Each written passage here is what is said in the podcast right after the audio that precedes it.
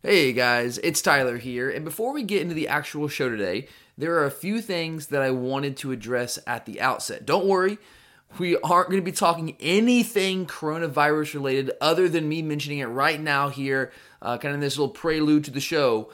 That uh, we know people around the country are inundated with that at every turn and are frankly exhausted by it by now we all know what's going on. Uh, we all know the situation that we are in, and Curtis and Charlie and I, we are certainly not qualified to add anything to that. And we don't want to add to the avalanche of information anyway that's already out there that's kind of beating us over the head. We sincerely do hope that all of you listening out there are staying safe and hugging your loved ones closely. This is obviously a very serious situation. We know that. And we are absolutely not at all trying to downplay anything, the gravity of the situation, or anything like that. Uh, again, Curtis, Charlie, and I, we we absolutely cannot do anything about the larger situation. That's just out of our control. I know we all kind of feel a little helpless in that respect, and I and I know that's very frustrating. What we can do, however, on this show, and what we are going to do our best to do throughout this crisis, however long it may last, who knows, is to give you guys a respite from all the uncertainty, all the fear, and let's be real, all the boredom that a lot of us, I mean, most of us, are going to be experiencing for the next couple of weeks at least. So, we want to try to offer you a, a, break from that for at least a couple of hours each week. If you listen to this show, there's a pretty good chance I would I, I feel confident saying that your life is very much tied up in sports in general, in Georgia sports specifically. And if that's the case, trust me, I feel your pain right now with the sports world essentially just shutting down for the time being with no timeline for it to return at all. And, and that's the hardest part for me is just kind of the uncertainty here. Like things might come back later this summer, early fall, but we don't know. And, and that's a that's a really tough thing to kind of uh, deal with mentally right now. You know, the college baseball season with our very promising third ranked baseball team, poof, it's gone. Uh, you guys know I love Georgia tennis, and both of our tennis teams got off to great starts. I was very excited about the rest of the season, but no, poof, gone. G Day, poof, gone. The Masters, poof, gone. For now, at least. And, and, and who even knows? I hate to even go there, but who even knows about college football season? I'm certainly hoping beyond hope things will be getting back to normal, at least normal-ish by September. But who am I to say? Who knows at this point? Really, who knows? It's not like we just roll out there September 5th and and we're ready to play. I mean, we need fall camp. Heck, we desperately need time for spring practice, considering at least here in Athens, like we're working in an entirely new offense. But let's just not even go down that rabbit hole because there ain't nothing but depression and darkness down there, and I just do not want to go in that direction. The point is, a larger point I guess I'm trying to make is that the rest of the sports world, it it, it has it's shut down, but we. Uh, here at the Glory UGA podcast, uh, we're going to keep things going strong through this crisis just to give you guys a chance to escape at least for a few hours a week from the situation we currently find ourselves in. Uh, now, saying that, though, obviously, we are short on actual sports to talk about. Uh, it can be tough to create content for a sports podcast without any sports actually going on. Um, but, you know, here on the Glory UGA podcast, like we, we obviously talk all Georgia sports, but we are very clearly a football heavy podcast because that's what the, the Georgia fan base is. We are uh, diehard and passionate about all of our sports, sure, but especially even more so to a whole nother level when it comes to football. And given that, we are very accustomed to on this show talking football all year long, even during the long, arduous off season, without much in the way of actual football stuff going on in the background, like actual news coming out for us to talk about. So we're used to kind of getting creative in the off season and, and finding topics to talk about that you guys uh, will enjoy. But still, uh, it, it's going to be especially tough right now without any sports going on. But we're, we're, cool guys. We have you covered. We have some what we think are cool ideas that we're going to run with. But we did also kind of just want to put it out there that while we'll definitely be talking Georgia sports and Georgia football primarily through these next however many weeks, um, we're going to have to get creative. So just work with us there. Um, I know it might not be uh, the exact same kind of content you've come to expect from this show every single time we, we put some content out there, but we have you guys covered. And like I said at the outset, we want to make sure that we give you guys a, a chance to kind of escape from the craziness that's going on around us right now. So just know that and work with us there. Uh, for example, one of the ideas that we have and that we actually plan on running uh, the first one of these later this week is uh, kind of in keeping with the March Madness theme. We're going to create our own brackets of like Georgia specific topics. Uh, put it on Twitter, on social media, let you guys vote on those topics and kind of make our own picks on the show and talk about some Georgia sports content that way. You know, I love college basketball and I'm really missing it right now. The college football regular season is is definitely the best thing ever invented, ever in the history of planet Earth. But the college basketball postseason is the next best thing as far as I'm concerned. I always love this time of year. There's a, lot, there's a lot of excitement going on with conference tournaments and a selection Sunday, which I'm recording this portion of the show right now on Sunday, so that kind of sucks. We'd be looking at the brackets right now, so uh, I'm kind of down about that. So this will kind of memorialize and keep with the theme of the NCAA tournament. And the first one we're going to do is uh, the greatest moments in Georgia football history. We are already in the process of putting that bracket together, but we also want to hear from you guys. We want you guys to be able to nominate any moment in Georgia football history you think should be in the bracket. A lot of you guys go a little bit further back than Curtis and, and Charlie and I go back. Uh, so we'd love to hear some some moments that you guys think should make the bracket. So send in any nominations that you have to us on Twitter at glory underscore UGA, and we will do our very best to include those in the bracket. And once it's set, we'll put it up on Twitter and we'll let you guys start voting. And then uh, later on the week, we will uh, have that show for you guys. And that brings us to today's show. Obviously, as we all now know, it sucks, but spring practice has been delayed uh, at the very least until late April, uh, if we even end up having it at all. But the thing is, Curtis and I, we recorded part two of our spring practice preview series last Wednesday morning, just before everything started to hit the fan and you had mass cancellations in society and then all the calls for social distancing, all that overwhelmed us all. We'd already recorded this episode. Uh, we haven't posted it since that moment, uh, because we weren't sure how relevant it would end up being. But after discussing it, we decided to kind of just go ahead and run it today. I know it's kind of weird, uh, but at the very least, it's some hardcore football talk at a time when there's no football talk going on really anywhere outside of like uh, NFL free agency, maybe. Uh, so I know it's kind of weird. I get it, guys. Trust me. I know it doesn't seem exactly right to run a spring practice preview episode when you aren't exactly sure when or if spring practice is going to happen. But ultimately, the deciding factor, for me at least, was this. Would I personally want to listen to this episode right now?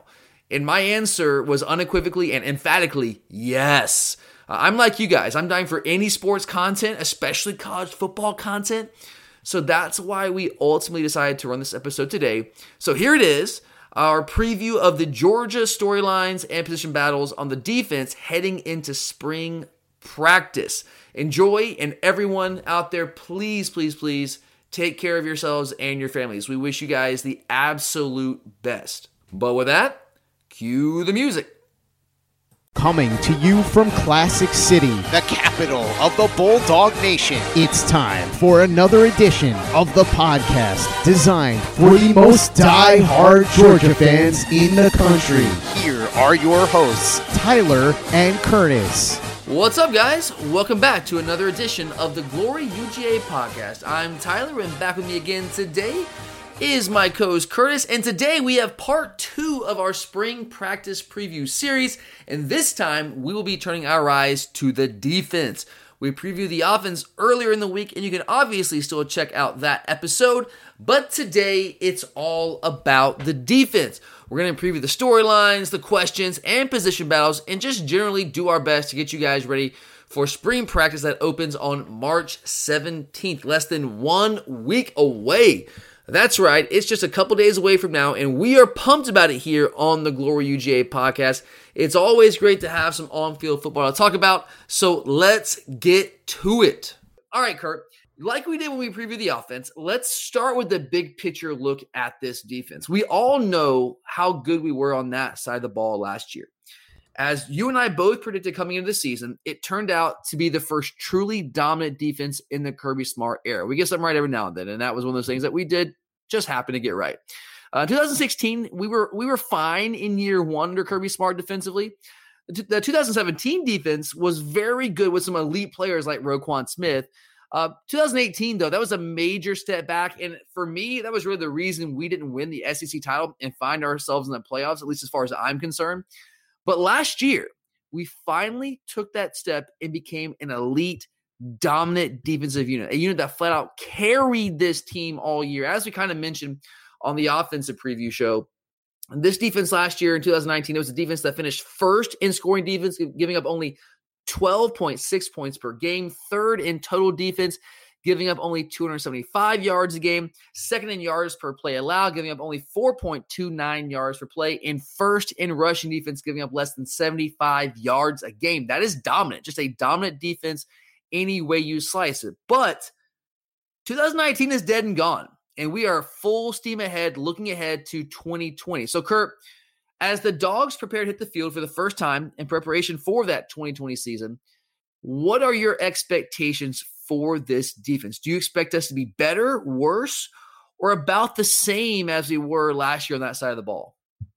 I actually think we'll be better. I know we lost um, people like uh, Tae Crowder, Tyler Clark, um, you know, some J. players Reed. like that, J.R. Reed in the backfield. But I actually think that we're going to be better off in the long run. I think that our secondary is going to be even better next year. I think our linebacker core is going to be even better. I think we're getting some guys some more experience. I think you're going to see Nakobe Dean and um, Quay Walker take a bigger step forward. And I think even our outside linebacker is going to be even more deadly with people like Nolan Smith and Jermaine Johnson getting in year two under the system. And I think that, you know, we have some young guys on the D line that can step up. You know, we'll be getting Julian Rochester back, which will be nice because you can rotate him and uh, Jordan Davis in at the nose and, you know, move Julian around at the same time. I think when you have people like Devonte Wyatt and even some of these young guys that are ready to go in, like uh, Logue and Norton and people like that. Yeah, look, I, I, know that sounds crazy. Like what you just said, like saying that we're gonna be better than last year. That sounds crazy, right? Like I think that will be even deeper this year than we were last year. And that's the thing. Like I like on on paper, you look down the numbers from last year, you're like, dang man, okay, first in scoring defense, third in total defense, second in yards per play, first in rushing defense. Like, how do you get better than that? But the thing is, like when for all the reasons you kind of laid out, you did a great job kind of laying out laying it out there. I agree with you. I think we have a chance to be better. In fact, I expect us to be better than we were last year. And again, there's not much room for improvement there, but there are things that we can improve, especially like getting after the passer, creating havoc, those kind of things. Um, and for me, when I look at it, you kind of mentioned this, Kurt, and it's kind of what you were alluding to. But what are we really losing off this defense that was so good last year? All right. Um, like, I mean, yeah, you lose J.R. Reed, but I think um, Lewis Cine is maybe a better. I think that you're not losing much. Maybe the leadership and things like that. But as you saw in the ball game, the guy is. If there's not a huge talent gap between J.R. Reed and Lewis Cine. No, exactly. There's yeah, there's not. Like, yeah, I mean, like you mentioned those things. Like we're losing, sure, we're losing a little depth on the defensive line, using guys like Tyler Clark and Michael Barnett, uh, David Marshall, some guys like that. But the thing is, yeah, we're losing some of those guys. But the guys who were on the roster last year, I think, were the more talented players. They're coming back and they're going to be a year older, a year more experienced. I think all in all in all, like they're just going to be better. Like when you're older, you're more experienced, you're bigger, you're stronger, you're going to generally be better. It's just a natural progression of things. So guys like Travon Walker, guys like Devonte Wyatt, guys like Jordan Davis, I expect them to be even better than they were last year. I think those are the more talented guys along that front last year. Um, all our, I think our most talented linebackers, our inside linebackers are returning. I know we lose Tae Crowder, and he was a really good player for us last year. But I, I would say of all the guys in the rotation, he's probably the least naturally talented. Um, I maybe you could argue with Monty Rice, but I think guys like Nakobe Dean and Quay Walker are freakish athletes that are just going to be a, a, year older, a year better than what they were last year. And you can say the same thing for outside linebacker. Uh, you mentioned the secondary with J.R. Reed. Like, yeah, we like we lose J.R. Reed. He's a great leader. and He's a really good player for us for a long time. I'm not trying to discount him at all, but like everyone else, literally everyone else in that secondary is back. Plus, we added the likes of Kelee Ringo and Jalen Kimber. I'm also really high on. And oh, by the way, off like just in terms not just the players, but like the defensive coordinator himself, right? Yeah, he'll be in his second year on the job. So, I mean, like I, I know it sounds crazy when you look at those numbers last year and say, "Wow, you think we're gonna be better than that?" I know that seems crazy, but I think if you look at this team, the talent we have coming back, the experience we have coming back, the new pieces we're the highly talented pieces we're adding into the equation. Dan Lanning in year two as a coordinator, I really think there's a great chance we can actually be better on defense. I know that's crazy, but I think there's a really good chance. I'm with you there.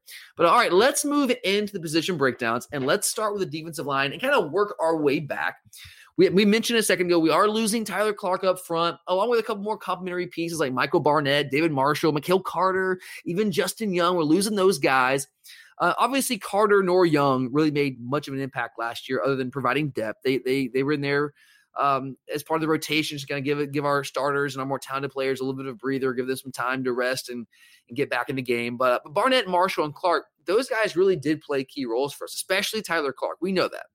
So, Kurt, what is your biggest question as it regards the defensive line heading into the spring? Um, I think the biggest thing is who are going to be the guys to step up. I mean, our, I mean, we know what we have. Uh, I just want who the alphas are going to be. I mean, I know you have Monty and Richard and things like that, but especially like, you know, we have a lot of open position battles where we have guys rotating in there. But I, I want to know who's going to step up. I mean, look at the other um, cornerback position where you had Tyson Campbell and DJ Daniel going at it. Who's going to be the one to step up? Um, just all around, even at the star position, at the linebacker position, where you're going to be having a battle between Quay and Kobe. I mean, I, I'm very interested to see who has, you know, taken these workouts serious and you know put themselves in a position to get more playing time. Yeah, absolutely, and and I, I totally agree with you there. And if you're looking at the defensive line specifically, like what are your what's your question there? Let, us start with the defensive line. Like, what is your biggest question on the defensive line heading into spring practice? I want to see what we're going to get out of these young guys. Like, you know, the people I mentioned, like Norton and Logue and people like that. Like, what are we going to get out of them that's going to, how, how are they going to contribute? Um, and I also, at the same time, also want to, I'm kind of interested to see what their plan is for using Julian this year. I'm very intrigued by what we're going to do with Julian Rochester because this is a guy who very quietly tore his ACL towards the end of the 2018 season. Like no one really knew about it until we got to like basically fall camp, and we were like, "Oh, Julian still." We knew he wasn't there in the spring, but like you think that's just a, a minor little thing. You find out, oh, wait, no, Julian tore his ACL. You're like, what? He had ACL surgery? When did this happen? So I guess when uh, happens towards the end of the season and there's no more press conferences, no nobody's asking about it, we just don't really ever hear about it. Uh, and then he he did play in four games last year, but with the new redshirt rule, we were able to redshirt him and hold him for his final season of eligibility. So like honestly, like, let's talk about Julian Rochester. How big is it for this defense, especially this defensive line, to have a guy with the experience of Julian Rochester able to come back and uh, after really essentially taking a year off? Like, how big is that for this defense when you're losing? I think it's, I honestly, I honestly think it's huge. I mean, this guy had a lot of talent coming in. Um, he hasn't always lived up to the expectations, but I think this is especially his last year, um, last shot, and I think that he just brings a, you know, we're like I mentioned, we're gonna be relying on some younger guys um, more so this year. So I think he brings some more veteran leadership and just someone that I think can be a do it all type position. I mean, you may see him at the nose to give Jordan a break. You may see him at the three and five, or not the five, but the three and things like that. Like I think he's going to be a good job, like a good plug and play piece. Yeah, he's got some versatility. He can. I think he naturally fits best as a three tech, but he, he, has played the five before. He's played nose guard, the zero tech, as you mentioned. So there's some versatility there, and we are losing some depth. Uh, I, obviously, Tyler Clark's the big one, but even the depth pieces, the Michael Barnett's, the David Marshalls, the Justin Youngs, Michail Carter's, like we had to replace that depth because one thing that made us so good up front last year is we were able to rotate those guys and keep them fresh all game long. And whether all those guys are, are stars or not, like Michail Carter's, Justin Young's, like those guys give you the opportunity to do that to keep your more talented players fresh. So we need that. We need bodies. And Rochester is a, not just a body, but this is a guy that's played a lot of football for us. You mentioned he's not ever really been a dominant player up front for us, um, like a lot of people were maybe expecting him to coming out of high school. But I will say this for Julian. I think he's gotten better every single year. Is that fair when you're looking at Julian Rochester? I think he has improved, yes, every time. Yeah, he's I'm not sitting here saying he's a dominant player. I'm not saying he's gonna be a dominant player next year. But go back to where he was his freshman year, sophomore year, to where he was in 2018. Uh, as a different player, and what we saw from him in in, in just spares playing time this year, I thought he played pretty well considering he's coming off the ACL injury. So uh, I think he's he's got to the point where he's going to be at the very least a solid player for us. And let's not for like when we talk about the defensive line, like just the trenches in the SEC. Like, yeah, size, strength matters, but like a part of that is like age. When you're like uh, uh, what is Rochester? Like 29 years old now? I mean, I feel like he's been here forever. Now, I think really he's gonna be 23. But when you're going up against potential offensive linemen who are like freshmen and sophomores, guys like 20 years old, and you're 23 in the trenches, you're that much bigger, stronger, more experienced than them. Like that's that's that's that, that's not nothing. Like that that that is certainly going to give you a little bit of an advantage there. So I'm really glad that we were able to redshirt Julian and get him back this year. I think that's going to be a key piece for us on the defensive line and just the leadership he can provide on the defensive line as well. But I don't think he's going to be the alpha. I will say that. Uh, I mean, it'd be great if he did, did, turn to be that, but I just don't. I haven't seen that yet from him. I don't think that's going to be his role this year. I think he'll play a lot, but I don't think he's going to be the alpha. Uh, and, and, if we had an alpha last year, I guess it was Tyler Clark was the closest to that. He's gone. But Curly, who who has the best chance of being that alpha this year on the defensive line? Uh, two people. Uh, I mean, of course, Jordan Davis is a stud, but um, yeah. I'm going to go with um, Devonte Wyatt and Malik Herring. All right, give me make the case for Devonte Wyatt. I mean, you saw last year. I mean, he was probably the most consistent guy out there. I mean, Tyler Clark would make the big plays that you would see, like fourth down stops and things like that. But Devonte Wyatt, game in, game out, was probably our most consistent D lineman. I think I thought he gave us the best pass rush from the interior as well. I think Tyler Clark was good in that regard also, but Wyatt I think was just a little bit of a better pass rush from the interior, which is something that we haven't always had. And I think he's gonna he's gonna build on even more this year. And if you add that to what we have coming back at the outside linebacker position, I think we can have a um, even i am not saying well I don't know if we'll ever have a nasty pass rush from Kirby Smart with how we structure our defense, but a better pass rush. I I, I think Wyatt is that total package. I think he's a guy that can rush the passer from the interior. I think he's a guy that plays the run very well. He can be he can one gap, he can two gap, he can play the three, he can play the five. I don't really like him at the zero tech. Um, but I, I, really like this guy. I think he's the guy. If I had to pick one player right now, at least on the interior defensive line, I think Devonte Wyatt's a guy I would point at. Jordan Davis is a guy that has the potential to be that. I still have questions about Jordan and like his conditioning, right? Like, like can Jordan string together play after play after play? Like, is that a yeah? That's like, that's a good question for him. Yeah, and to me, like that's and that's my big question for Jordan Davis. I had him on the list here. Let's talk about Jordan Davis for a minute. Like, how good can he be? Like, he's entering his third year. Like, this is the this is the money year potentially for Jordan Davis. How good can Jordan Davis be in year three? Oh, I think he can be really good. Honestly, I mean, the guy's always been a game changer, even from when where he started playing as a freshman. I think Jordan Davis, and just all right, tell me if I'm going too far. I think Jordan Davis can be dominant. I will use the D word. He can be dominant. I think he has a chance to be that this year. Is that going too far? No, not at all. I mean, the guy has shown it. The guy gets past, you know, just straight push. That's and, and that's my point. Is like we've we've seen him do it in spurts. We've seen him do it at times. We haven't seen him do it consistently. When he wants to, and when he's uh when he's not tired, he is that guy. So to me, the biggest thing I want to see from him this spring is just like I said, conditioning. I want to see him be in better shape. I've heard he's right around 330 pounds, which is kind of where we want him to be because weight's been an issue with him. Kirby's made uh, no bones about that. He's been very open about some of the weight issues Jordan Davis has had to deal with and just keeping it off. Um, but if he can do that and uh, keep his body in shape and be able to play more consecutive plays, then I think this guy has a chance to be a dominant defensive lineman in the SEC. I think he's a, a true zero tech. Like do you see him as a, a, guy that can slide out and play the three? I don't. I don't know if I see I don't that. think so. Yeah, I, I, think he's a zero tech. And and, and Kirby Smart defenses like when they've been at like when he said some of his best defenses, he's had those guys clog up the middle so your linebackers can run free. Think, think about Big John John, right? In 2017.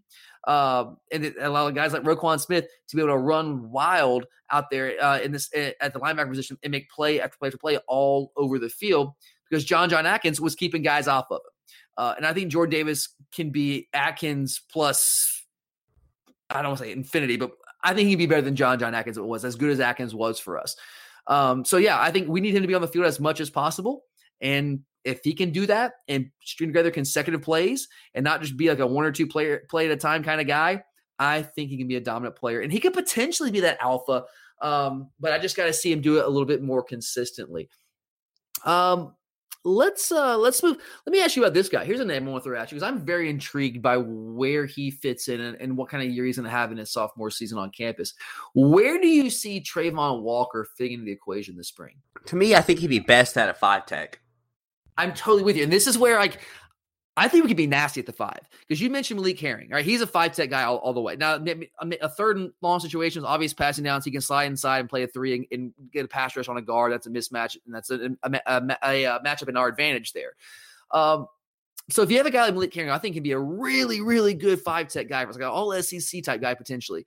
But I also think I'm with you. I think Travon Walker fits there best too. I think Travon can also slide inside in certain situations and down in distances and packages. But I think on standard downs, like his best position at about 290 ish pounds, 6'5, about 290 pounds is the five tech. So, how do you fit those guys together, Kurt? Um, it's tough. Is I mean, it just going to be like a, a, series by series rotation? I mean, that's what Kirby Smart has shown that he does. Yeah, I mean that's what that, that he has leaned that direction. I think that was a big part of our success, especially up front last year against the run. Is guys are just fresh. So I'm good. I'm cool with that. But uh, I, I, think that both those guys, and even more so Walker, I think Walker brings more versatility to the table. I think he's a guy that can, like, he's 6'5, 290. He's a little undersized to play in the interior as a three tech, but I think he's strong. If he gets a little stronger, he, I think he can hold up well enough, again, in certain downs and distances and packages. But um, I, I think he's certainly going to be a fixture in our dime package, our nickel package as well. But I think we're going to try to get those guys both on the field as much as possible. I think I, what it would not surprise me at all to see both of them on the field in our dime package. That wouldn't shock me at all. And in standard downs, it, I ex- kind of right now expect us to kind of just rotate those guys because outside of them, like who do we have that is really a five tech body outside of of Herring and Walker? Uh, um, maybe Bill Norton. Maybe not a lot right now.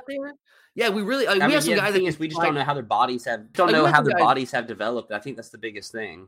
What about guy like Tramel Walthour? Now he could. I don't. See, it's just so hard because we haven't seen how these guys' bodies have changed. Yeah, I definitely like think right he could someone. Yeah. I don't think he'll be anything more than a three or five.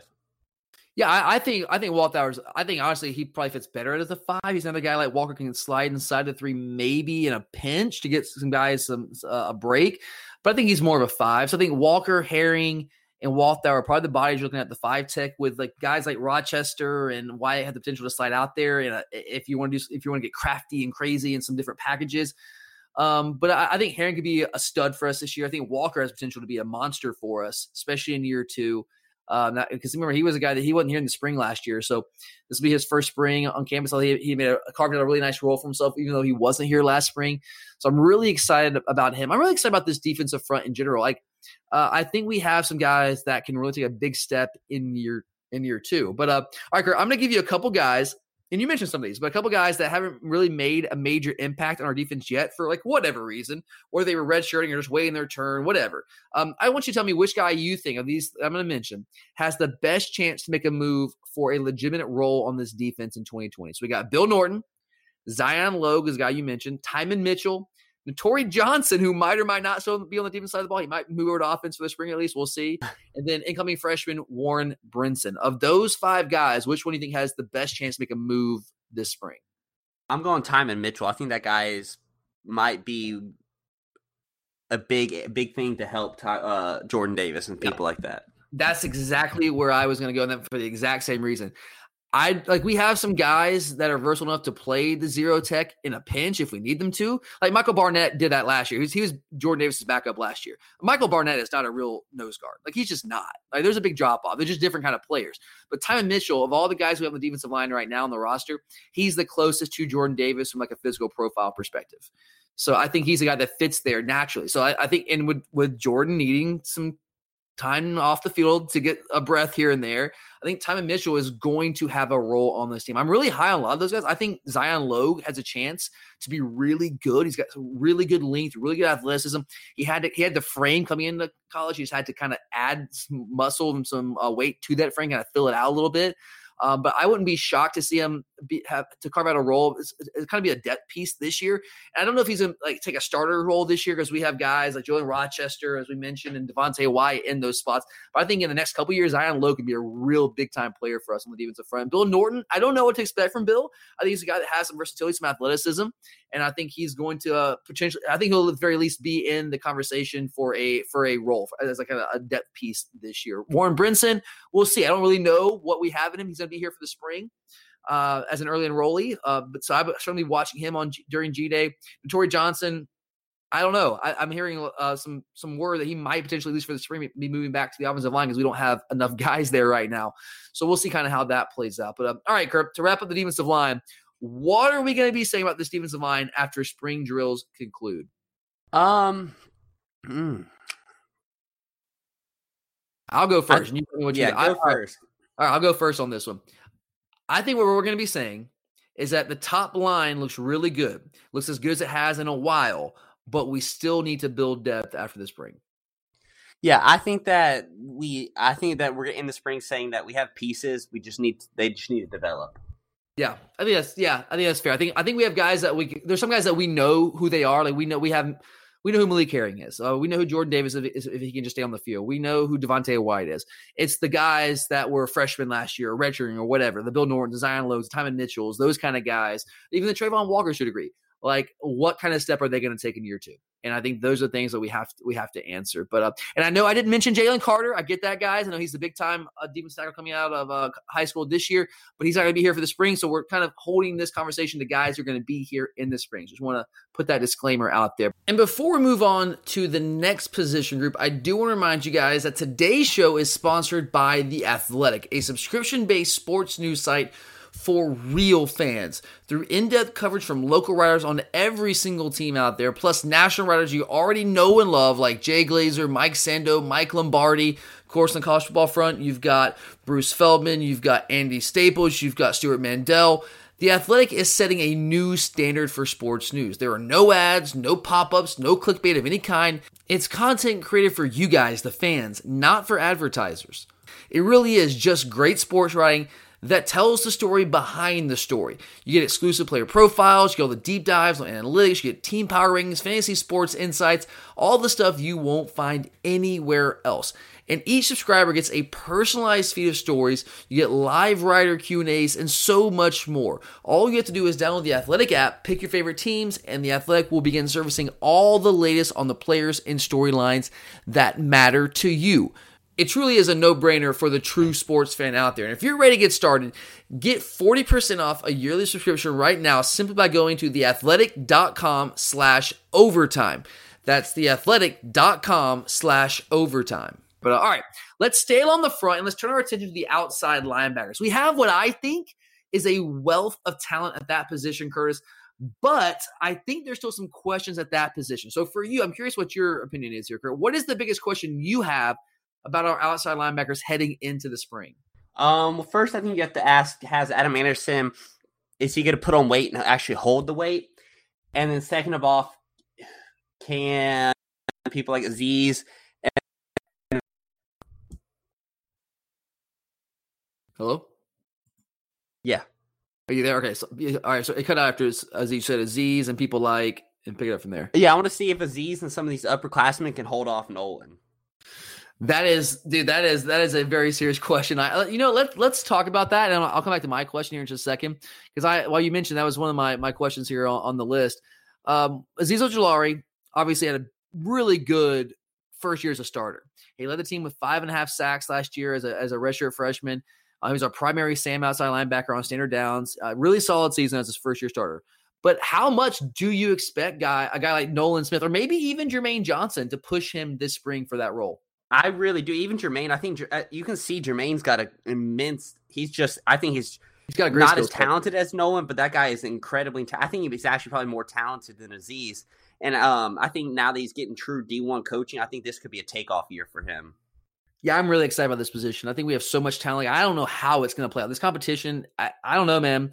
Like Azeez is obviously leading the clubhouse based off what he did last year. And I think Azeez, the one of the reasons he was able, the, the primary reason, in my opinion, that he was able to kind of hold those guys off last year is he was just the most ready to be a a, a, a um uh, an every down type player, the guy that could that could do everything that, that needed to be done the outside linebacker position. He could play the run very effectively and also rush the passer, as evidenced by his five and a half sacks last year.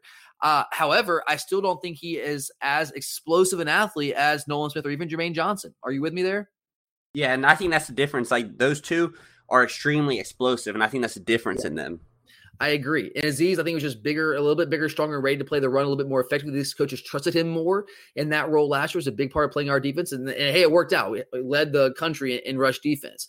Um, but if Nolan and Jermaine get a little bit bigger, a little bit stronger, and a little bit more effective against the run, I think their athleticism and their explosiveness off off the edge as pass rushers I think that might potentially give them an edge over Azeez. Uh, if they can, now we'll see if, what their bodies look like and if they're more effective against the run they were last year. And both guys were good against the run last year. Don't get me wrong; they both played really hard and they're really good. I just think Azeez was better last year in that in that role in that regard.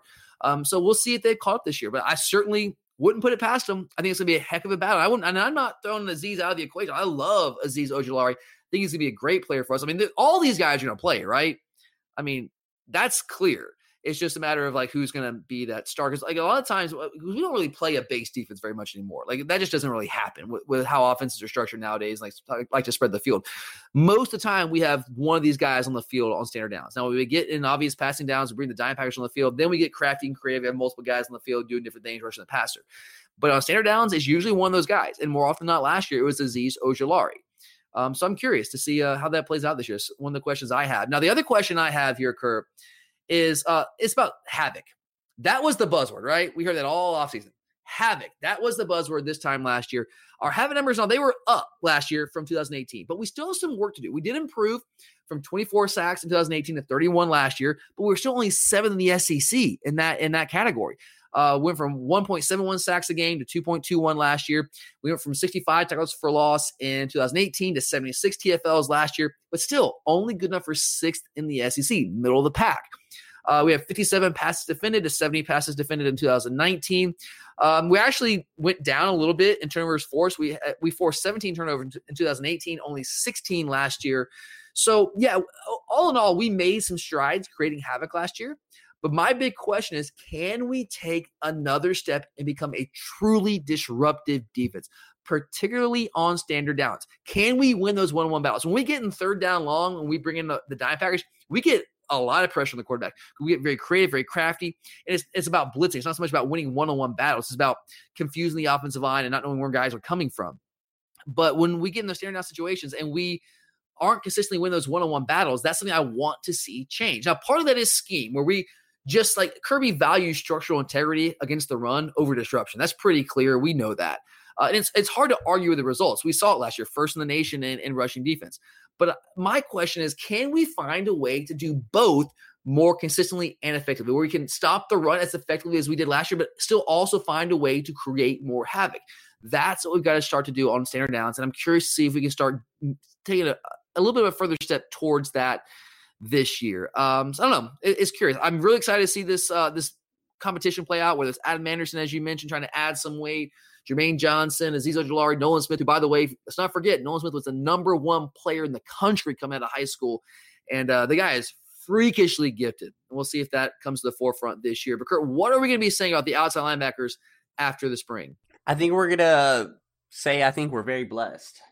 Yeah, that's more or less why I, what I'm going to say is I think we're going to be saying this group is going to break out in 2020. I think we're gonna have a breakout year. I think we were kind of expecting it last year. Maybe we were a year early on that. We saw signs of it, but I think this year uh, is when those guys are all gonna break out. Nolan uh, as a sophomore, Jermaine Johnson in his final year on campus. Hopefully, Adam Anderson is gonna be able to add a little bit more weight. Azeez is gonna be a year older, year better. I and let's not forget. I know he's not going to be here uh, for the spring. MJ Sherman coming in, uh, who I'm really high on as a, as, a, as an edge rusher from the high school ranks this year. So I think this group is going to be ready to break out in 2020. That's my prediction going into spring. But uh, all right, let's move back a level and let's uh, let's talk about the inside linebackers. I think we all fully expect Monty Rice to kind of build off of what he was able to do last year, and there aren't really a ton of questions about him. Like, do you have any questions about Monty Kurt? Like, really? No, not a single one. Yeah, I really don't. I think we know who Monty Rice is after last year. But uh, if that's the case, Curtis, what is your biggest question about the inside linebackers heading into the spring? Um, who's going to be the number two guy? I mean, I think we have a good idea that number two and three are going to be between Tay, or I mean, uh, Nakobe and Quay. But who is it? Yeah, that's uh, that is my question as well. It's exactly what I have in my notes. Monty's going to be one of those guys. Who is going to be the, the second starter? Is going to be Quay Walker? Is going to be Nakobe Dean? I think that's the big question. So let me ask you, Kurt, how would you handicap that position battle right now if you had to pick? Probably Nakobe because oh. Quay's a little bit in the doghouse, I think. Oh, you hearing some behind the scenes? I mean, he just didn't make that trip. Yeah, yeah. Oh, yeah. I, I, that's something he'll probably have to earn back for sure. And knowing Kirby, that very like at least to start out spring, I would honestly I might be surprised if it was anybody other than Monty Rice and Kobe Dean just based off that. And that doesn't mean Quay Walker's out of the equation at all. I don't think he is. Obviously, I think he's going to be right in the thick of things, but I think he's going to have to earn his way in, into that position. Um, and they're there's those players are similar in some regards, but they're also they're a little bit different. Uh, they are both athletic. They both have good speed. They both can play in space. There's some similarities between the two.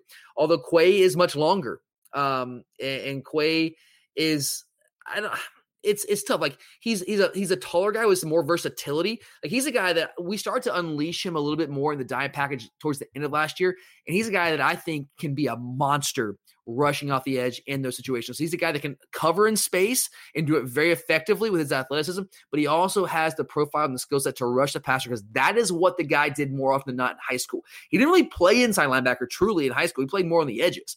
Uh, and that's why it took him a little bit of time to actually get in the rotation. But last year, it all started kind of click for him, got in the rotation.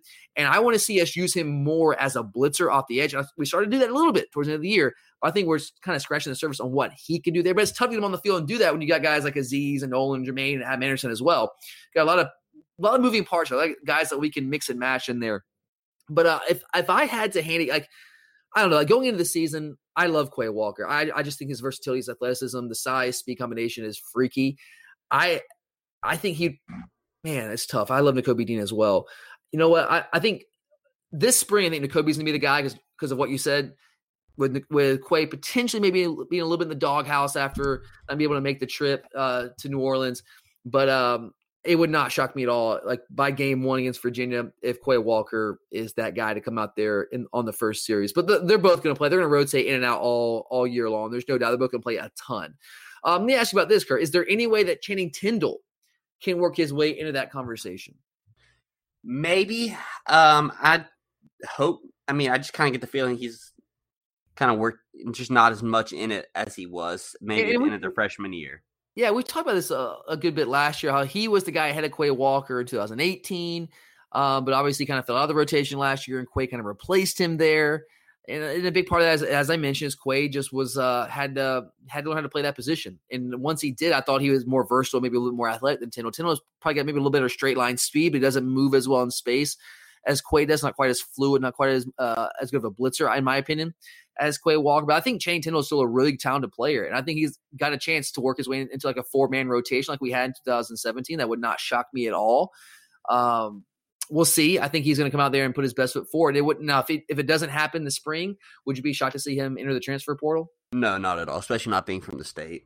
Yeah, I agree. I agree. What about uh so redshirt freshman Trezmen Marshall and Ryan Davis? Do either one of those guys have a chance to factor into the rotation this year? Ryan Davis maybe more so, I think, because he fits more of just that athletic linebacker. Yeah, be the new age linebacker had to be able to play in space, all those things. Yeah, I think Trezmen is a good player, but Trezmen, I don't want to call him a dinosaur, but he's kind of a relic in a way. Like he's an old school downhill thumper of a linebacker. That's what he is. And I don't know if he has the makeup physically to play in space against some of the offenses that we're going to have to be able to play against this year. That doesn't mean he can't have a role in the team, and, and maybe he'll like this guy can grow. You can get you know from high school to your your sophomore year in college or your second year in college. You can get faster, you can get quicker. All those things are true. I just think Ryan Davis coming out of high school was a better athlete than Trezmen Marshall, which fits more with what we're trying to move to in terms of our inside linebackers right now. And most teams are moving to with getting more athleticism on the field uh, over the size and thumperishness of of some of these former inside linebackers. If that's that's definitely not a word, but we'll go with it. Um, but yeah, I mean Trezmen's a good player and he can have a role on standard downs, but I just don't see him as an every down type linebacker. Um, but we'll see. I mean, both guys will certainly get a shot. There's no doubt. Um, and Ryan Davis is an intriguing athlete to me. He's a guy that tore his ACL senior year of high school.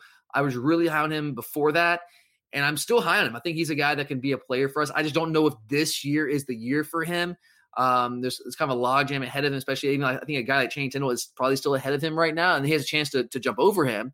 So it wouldn't shock me if he worked himself in like the four man rotation, but I think there's got uh, some hills to climb before he gets into that conversation. But um, all right, Kurt, what will we be saying about the inside linebackers after G Day? Hmm. All right, I'll go. I'll let you think on this one. To yeah. me, what we're going to say is this is shaping up to be the best inside linebacker rotation that we have had in Kirby Smart's five years on the job. Now we don't have a, we don't have an alpha necessarily like like Roquan Smith. I'm not saying that. I don't. We don't have a Roquan Smith. We don't. But I think in totality, the guys are going to be in this rotation. I think it's going to be the most talented group rotation that we've had since Kirby Smart's been here. I think we're going to start by saying that the linebacker uh, room is starting to shape up to uh, Kirby Smart's expectations. Ah, like the old Alabama days, right? Yeah. guy after guy after guy at that position, just like first round pick after first round pick, year after year after year. Yeah, I think we're moving in that direction. I really wish we could have gotten uh, a couple of the guys from last year, but that's okay. That's all right. We have, we're in really good shape for guys like Barrett Carter in 2021, and, and we can sell some playing time to those guys uh, after this year. But um, before we move on, I want to remind you guys about our good friends at My Bookie. It is championship week for college basketball. It has finally arrived, and it is time to score big on the non-stop action with my bookie. My bookie is the best place for you to cash in on all the always exciting conference tournament games, every buzzer beater, and all the improbable upsets. Championship week is where legends are truly made, and you don't want to be the one to miss out on the action. MyBookie offers live betting on every single game, so you can watch it up to the minute. And when you're finally ready to uh, pull the trigger, go ahead and get on MyBookie and pull the trigger at any point during the game. They got bracket challenges, national championship futures, and so much more. You can bet on almost anything, including the Democratic nomination, the presidential election coming up in a couple months, even the name of the next pope. MyBookie caters to all players, whether you research each matchup or you fill out your bracket based on the mascots. My bookie has something for you. Join now and start winning big today. If you're sick and tired of getting the runaround when you ask for a payout, my bookie's the answer. They pay fast when you win, decades of experience, the best customer service, and hassle free transactions. Why would you bet anywhere else? Visit mybookie.ag and use the promo code UGA for a 50% deposit bonus. That's promo code UGA. Bet with the biggest, win with the best, only at my bookie. All right, let's move on. Finally, let's discuss the defensive backfield. We did lose a very big piece of our secondary in J.R. Reed. We've talked about that, but like we do return essentially every other contributor. So Kurt was so much experience returning off of a unit that was really good last year, finishing second in the SEC and passes defended, what is your biggest question about the DBs as we enter spring drills? Um, really, just who's gonna who's gonna separate themselves? It, it's that simple, right? Like, yeah, like it's a logjam. Like, there's so much talent back there. There's so many guys that like could easily win a position battle that I just don't know how it's going to play out. Like, I, I know we're supposed to be the experts here, but it's hard to say because like I think those the, the battles were so close last year. I mean, you saw guys moving in and out of the lineup and a lot of rotation in the secondary last year. So like, I don't know, like what do these guys do during the offseason? How much better did they get? How, how dedicated were they during the offseason and get themselves in position to actually win a starting job this year? Because uh, to me, like I, I, think we can safely assume that Richard LeCounte is going to be a starter for us. I think we can safely assume he will be. But can you really assume that about anyone else in the secondary right now? No, not at all. Like I'm I'm even throwing Eric Stokes in there. I know he was a good player. He's been a good player for us, and he was a starter last year, and he's probably the next closest after LeCounte. But like, I'm not sure that I'm going to assume he's going to start. Are you? No, uh, not with the way Kirby is. Yeah, I, yeah, absolutely. But exactly, that's that's how Kirby operates. That's what that's how he builds a culture on this team. And Stokes is really good. I'm not saying uh, this is not a, a, knock on Stokes. He was a really good player for us. He's really talented. I'm really high on what he can be able to do for us. But I'm also really high on Tyson Campbell. I think that guy can be a stud, especially if he can stay healthy. I thought DJ Daniel came in and played like a rock star for us most of last year. And I know they're not going to be here in the spring. Or uh, Jalen Kimber is here in the spring. I think he's he's not coming in with as much fanfare as Kelee Ringo is going to come in as when he comes here in the spring. But Kimber is a freak athlete, guys. I mean, I'm talking like a freak athlete. That's a guy that's going to come in and he's going to compete. Uh, and then got Kelee Ringo coming in as a, a, top five recruit nationally in this in the summer. Like I don't know who's going to start these positions outside of maybe Richard LeCounte? And, and you talk about the star, the money position, whether it's Divaad Wilson, Mark Webb, Tyrique Stevenson, Ringo could certainly factor into the equation there. I I don't know. I don't. I honestly don't know. And I'm really excited to see how these competitions play out, these different positions in the secondary. But let let's try to predict, Kurt. So if you had to predict right now, who are your favorites to start at cornerback? Campbell and Stokes. I think I'm going to agree with you. Uh, yes, I, I think Stokes is a should be an odds-on favorite. I don't think it's a done deal by any stretch of the imagination, but I, I would put if I had to put money on it, I'd go with him, and I, I think Campbell as well. I'm, but DJ Daniel is not going to go down without a fight. This guy played his heart out last year, a little bit undersized, but he plays bigger than that size. Uh, he's got good coverage ability. Uh, I really liked what I saw from him last year, and uh, he really, really improved as the season went on. So those guys are going to be locked in the competition, and we'll see. What, We're not going to go too far with Kelee Ringo because he's not on campus right now. Jalen Kimber is a guy I'm high on as well. Eventually, I don't know if he's ready to take one of those jobs yet. Um, but yeah, I think I'll go Stokes and Campbell as well. I think Campbell could be a monster. I think he might be ready just to take over this year. I think this might be the year for him. It needs to be some money year for him in year three. All right, what about the star position? Mark Webb was that guy most of last year, but there's some competition there with Divaad Wilson. If I had to pick, I would I would prefer to see Tyrique Stevenson there. I think Tyrique Stevenson's ready. To, another guy's ready to explode on the like he. I well, he kind of exploded on the scene late last year. But I think he's ready to take another step this year. And I love Mark Webb. Kirby trusts him. Kirby loves him. And there's a lot to like about him. He's a bigger, physical guy that plays really well against the run. He fits well against the run. Um, but man, Tyrique Stevenson is just a freak athlete. And Webb's a good athlete, but Stevenson is just another level. And we saw him be able to, to show his ability as a blitzer off the edge last year. It wouldn't shock me. Now he he's a weird it's a weird case. Like he's one of those guys, kind of like D'Andre Swift. He's short, but he's not small. He's got a pretty stout body. Um, but I don't know. It's he's gonna have to he's gonna have to really show Kirby something to take over Mark Webb because Kirby trusts Mark Webb. He loves Mark Webb, and for good reason. Uh, Webb doesn't. He you know there were some times last year where he got beat on the uh to the inside on some slant routes, especially against Florida. They were just attacking him down after down after down that game. But that's a tough spot when you because you are, are playing offline of scrimmage. You cannot really get your hands on the receiver, so they can take those those slants are there all day long. Any star has trouble with that. I know we a lot of people beat up on Webb for that last year, but it's a little bit different than playing outside corner where you can get up in their face and press them, which is what Webb could really use as advantage. He's a bigger, stronger guy. But um, it wouldn't shock me to see Tyrique Stevenson. But right now, I still put my money on Mark Webb for now. Uh, and I reserve the right to change that assessment as the spring wears on. What about the money position when we were in the dime package in, Kurt? That's where you probably will see Webb or either Divaad Wilson. I think Stevenson can fit in that role. Um, Wilson was that guy most of last year, but I think Stevenson, and we started using him late in the year in that role on those third long situation. We brought on the dime package, and we have, a, and like when we say dime package, like we have so many variations of our dime package. It's not just one look. We have different personnel groupings, different things we want to accomplish. Um, so I, I, think all those guys are going to play. But if I had to put my money on it, I would probably say Webb is going to start the star. Wouldn't shock me with Tyrique Stevenson. I'll say Webb, and the money. I'm gonna go Tyrique. I'm gonna go Tyrique with Divaad Wilson working in both positions, uh, kind of in a rotation. That's what I would go with right now. But uh, all right, Kurt. Finally, what are we going to be saying about the secondary at the conclusion of spring practice? That we're absolutely stacked and that we have options. Yeah, for I very similar. What I'm going to say is like, how in the heck are we going to find playing time for all these guys? Like that's that's the issue we're going to have. It's not it's not who's going to play. Like, oh my god, can we find guys to play? It's like how do we find playing time for all these studs that we have on this roster that we want to keep on the roster and we want to keep them happy? How do we get them all on the field? And uh, that's that's the good problem to have. But I think that's the problem that we're going to have. I think we're going to see that throughout the course of the spring. But all right, guys, that does it for today here on the Glory UGA podcast. We always appreciate you guys taking time out of your day to support the show. We really do appreciate that. And uh, we'd also appreciate it if you guys would give us a, a rating and review on Apple Podcasts. That's where you find the show. That really helps us kind of expand the show and uh, attract new listeners, all that. And uh, for everyone who's already done that, thank you so much for that.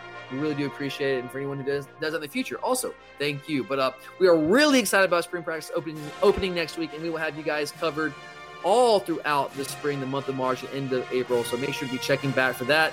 But for Curtis, I'm Tyler. Thanks for listening, and as always, go dogs.